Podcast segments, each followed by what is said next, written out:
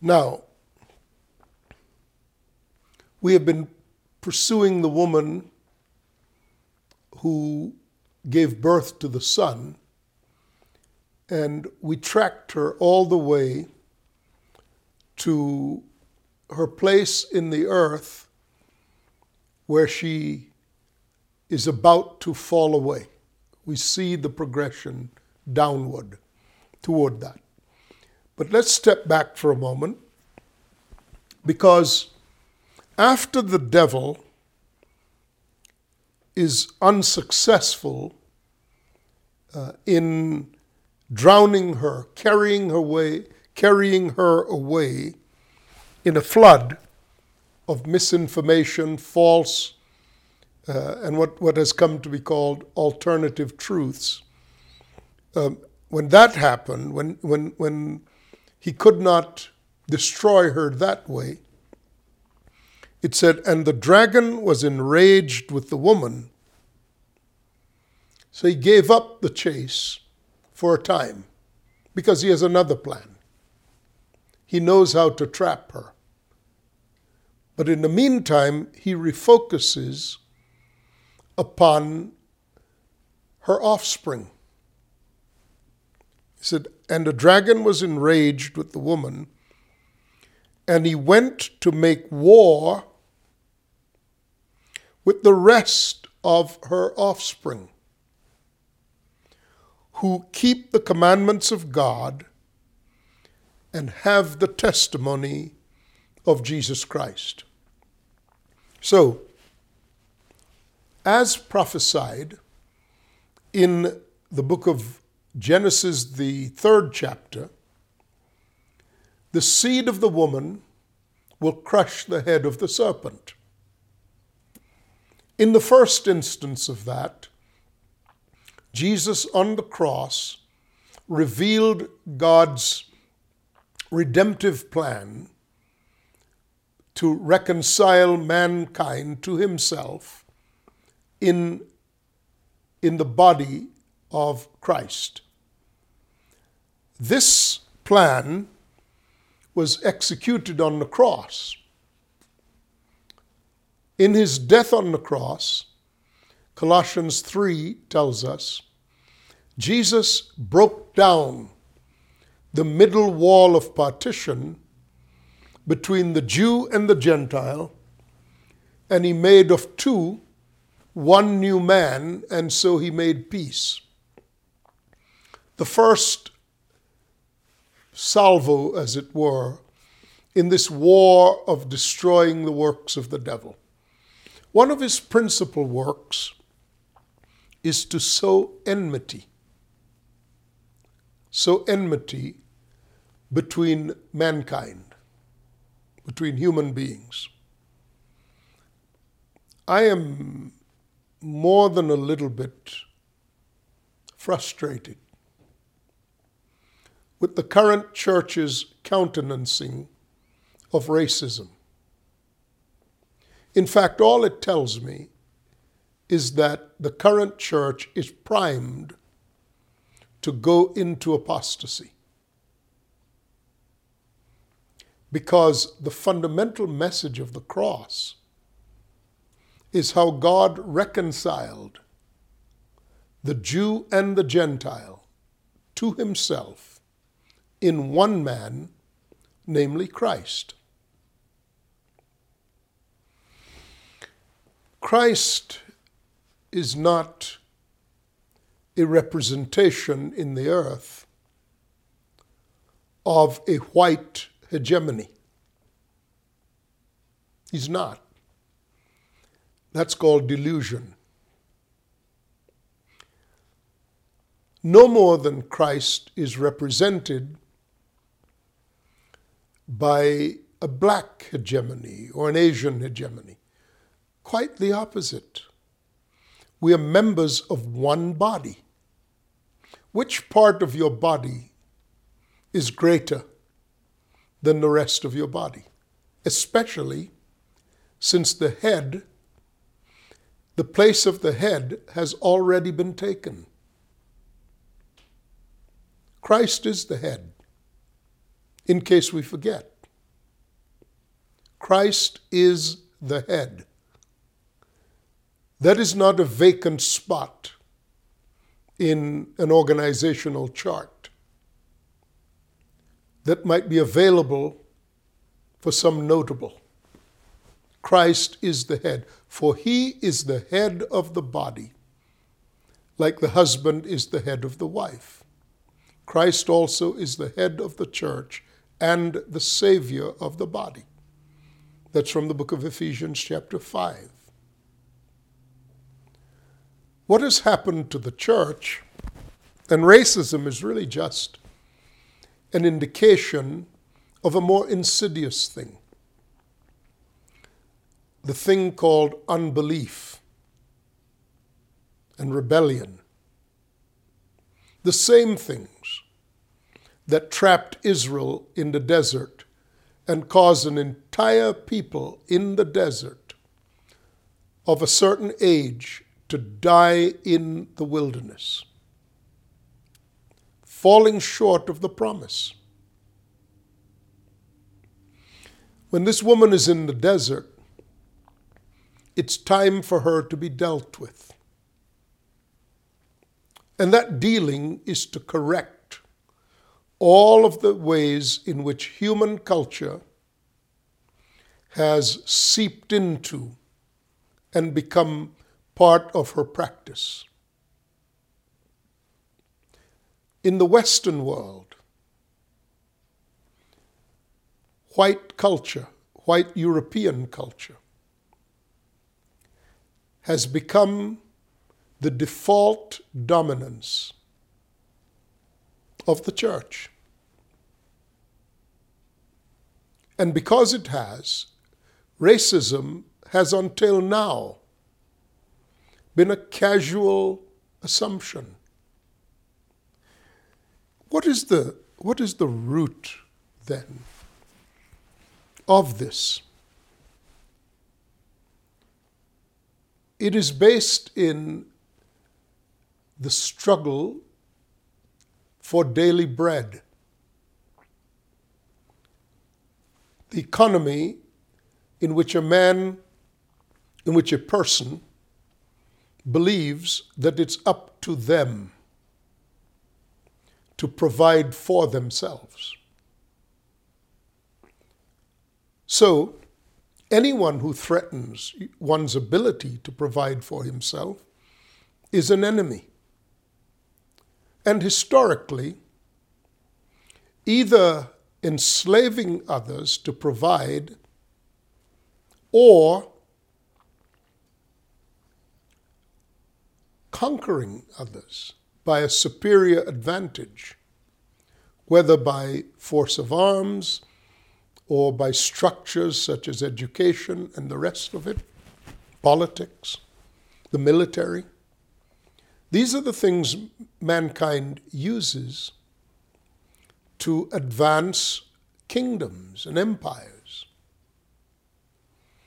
And I'm always amused to hear people talk about Western civilization as, and the defense of Western civilization as a defense of the Christian faith. Western civilization has been at war with the Christian faith, with the true faith of the Lord Jesus Christ. It's given comfort, it's given uh, shelter to this insidious racism. In modern times, or actually since ancient times, the Italian Empire practiced slavery in such a widespread fashion that uh, there was, it was once said that two thirds of the Roman Empire was comprised of people who were either physically made slaves taken from their homes, brought uh, into parts of the Roman Empire, or agreements were made with nations to, uh, to be serv- servile and to, to be in servitude to the Romans.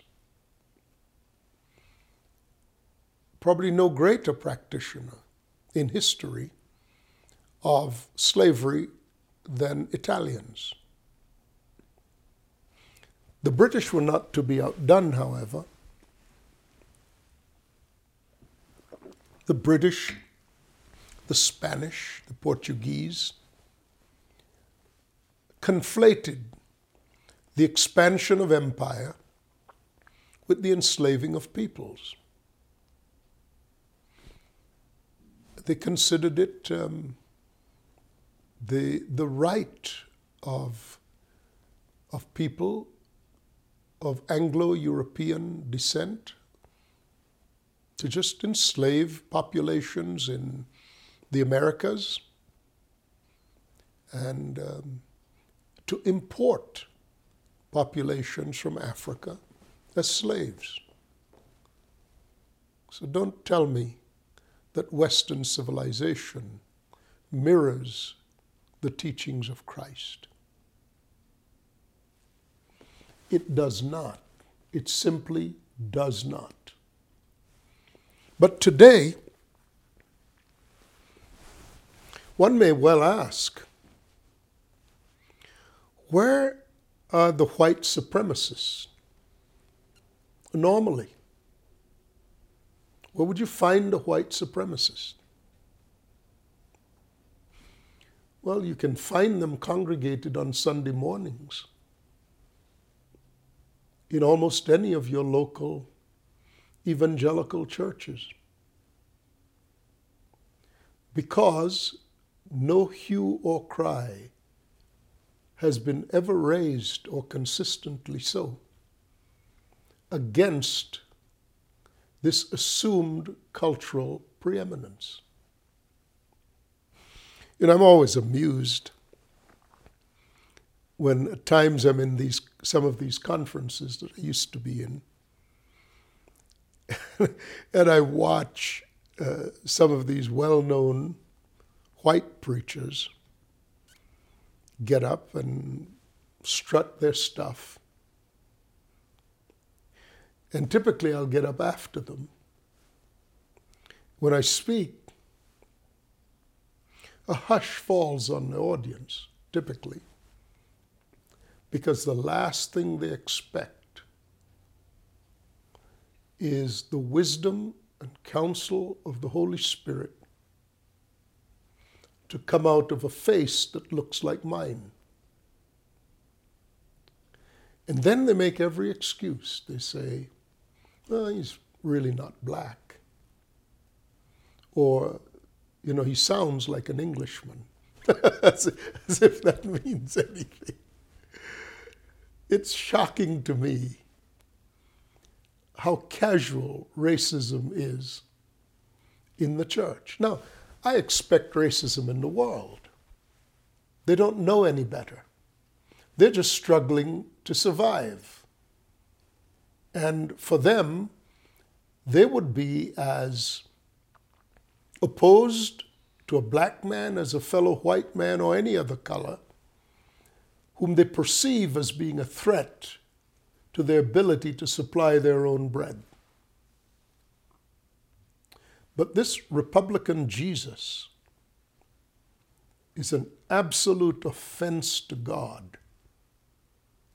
And more than anything else, it signals the velocity at which the evangelical church is accelerating into apostasy.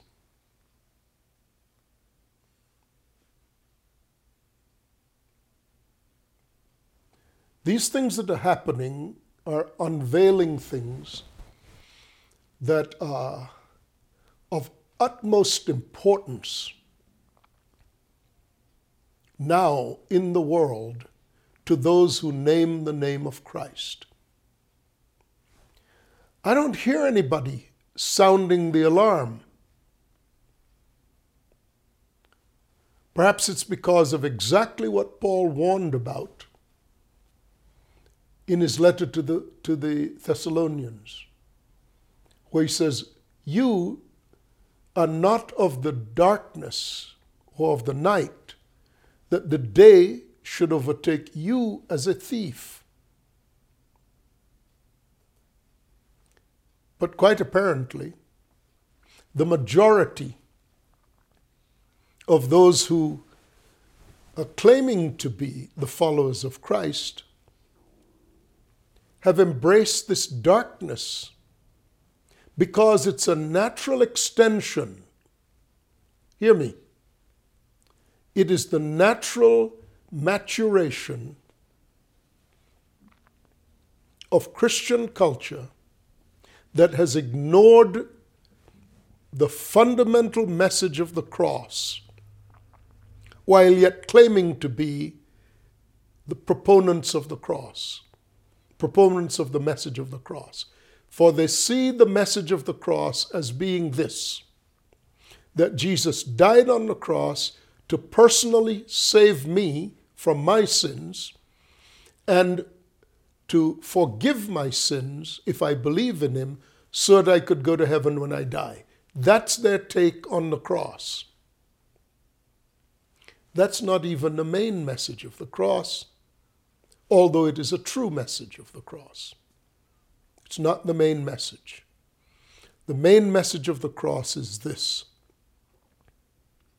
that God intends to have in the earth a collection of people known as the body of Christ who love one another as the evidence that the same Father who was in the Lord Jesus Christ is in them. And as Christ was, as he was in Christ, and that that Father loves them as he loved Christ. That's the message of John 17. That and only that is what will cause the world to believe. This emphasis on going to heaven when you die is a red herring, it's a distraction. If you're in the kingdom of God, you are already in the kingdom of heaven. It's the same thing. It's a two story house. You can only gain access from the ground floor. But if you're in it, when you die, you inevitably go to heaven.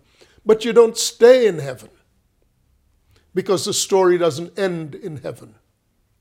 Christ will bring us with him as his ru- rule and reign continues, and that on a renewed earth. So we've been hoodwinked by this gospel. The continuing gospel is first how God reconciles mankind to himself in Christ then grows them up into an accurate representation of himself in the form of a mature man. And then God puts himself on display in all of his glory in that man so that the world might believe and come to Christ, and by Christ come to have access to the Father and be reconciled to the Father in Christ. This whole message is one of reconciliation. That God is in Christ reconciling. It's not about avoiding going to hell. But that has been the foundational message of all of Calvinism in any form of it, or for that matter, in Lutheranism and all the present iterations of that. The issue of predestination. God foresaw you in Christ from before the foundations of the world. That's not about being in heaven or being on the earth, it's being assembled to Christ. It's the message of propitiation by which you are included in Christ and viewed as the Son to the Father. This gives the Father a place to function in the earth. Racism is the craft of Satan himself to put a brother against a brother, as in the case of Cain and Abel, to put a man against his wife, as the case of Adam and Eve. It serves only the devil. And it's time that anybody that has a conviction as to what the truth actually is stands for the truth. Now, God isn't reconciling unregenerated man to anybody, to himself or anybody else. Because the, un, the unregenerated is condemned already. The only message we have for the world is reconciliation first to God in Christ and then to each other. If they will not hear that, we're never going to come together as a human race. The only coming together is by enforced means. And that is what this seven heads and ten horned kingdom is all about because it is the ultimate craft of the enemy, exploiting the fear of man that he cannot buy or sell and support himself by his own activities. Now, these messages are extremely powerful. These deceptions are extremely powerful in the way that they shape the thinking of mankind. If you believe that your survival depends upon agreeing to terms and conditions of a global kingdom, if you believe that, there is no way for you to be reconciled to God in Christ. If you have a culture that has casually uh, propagated the view that a certain group of people, particularly now for our time and in our, in our days, that white, being white, gives an advantage because white culture is dominant. And therefore it enables a better chance of survival. If you believe that, you are deceived the enemy is working entirely within that framework to capture you. And if you're a churchgoer who believes that, you're already on your way to apostasy. The only king, the only culture that is preeminent in the earth is the culture of Christ, because that's the only thing that God will support. This mixture of God and country, this mixture of God and Western culture, even this mixture of God and American, white American culture, is the greatest danger to a remnant of people in the earth today. The time will come when this debauched woman, this apostate church, will be labeled properly as to who she is. She is a prostitute, a harlot, who pretends to be a wife in the way she services kings. But her service of kings is only in the hope of being clothed with purple and scarlet and being adorned with jewels, the indications that you have a seat at the table of kings. Because kings need the affirmation of spiritual things, because important people cannot rely only upon their souls to find rest and peace. They will never have enough money, they will never have enough power, they will never have enough influence No matter how much they have, they want more. And that's just the indication of the insecurity of that. So if you're at the top of the societal heap, you're at the absolute top of the societal heap, you still need the assurance that comes from a connection to God. And that's why the preachers, and that's why the church is sought out by the kings. But that is a slippery slope. Prophetically, such a thing is clearly mapped out in Scripture. You don't have to guess where it's going. And eventually, the cry will come to the people of God to come out of the mother of harlots, to come out of the apostate church. Come out of her, my people. As Babylon the Great, the mother of harlots, this woman with the name Babylon, has fallen because no longer remains, no longer is there even a remaining of the glory of God upon her that she once had when she was clothed with the sun, with the moon under her feet, and carrying the child whose destiny was to rule the nations. So, we know where it's going. Now, when the dragon does not prevail against the woman, he went to make war with the rest of her offspring. Okay? So there's the woman and there's her offspring, distinguished from each other.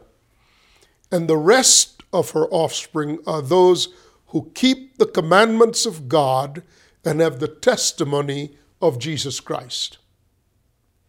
That's not a Republican Jesus. That is not a harlot. That is not a racist. Those are those who have the mind of Christ and will not make excuses for a broken culture and will not seek to benefit from their abilities to work that broken culture for their benefit. Listen, I'm sounding a warning. I am saying that the time is coming when everyone who has played fast and loose and turned a blind eye, there's a price to be paid. You don't get away with it. And this isn't about the final judgment. This is about judgment coming upon a harlot whose mindset you might have embraced. You don't have time to do whatever you want to. You can't pretend that these things are not written. You can't say, I never heard anybody, I didn't do this, that, or the other. That doesn't matter. That's not an argument that will wash. What you have to do is reclothe your mind with the truth and cast down these strongholds by renewing your mind.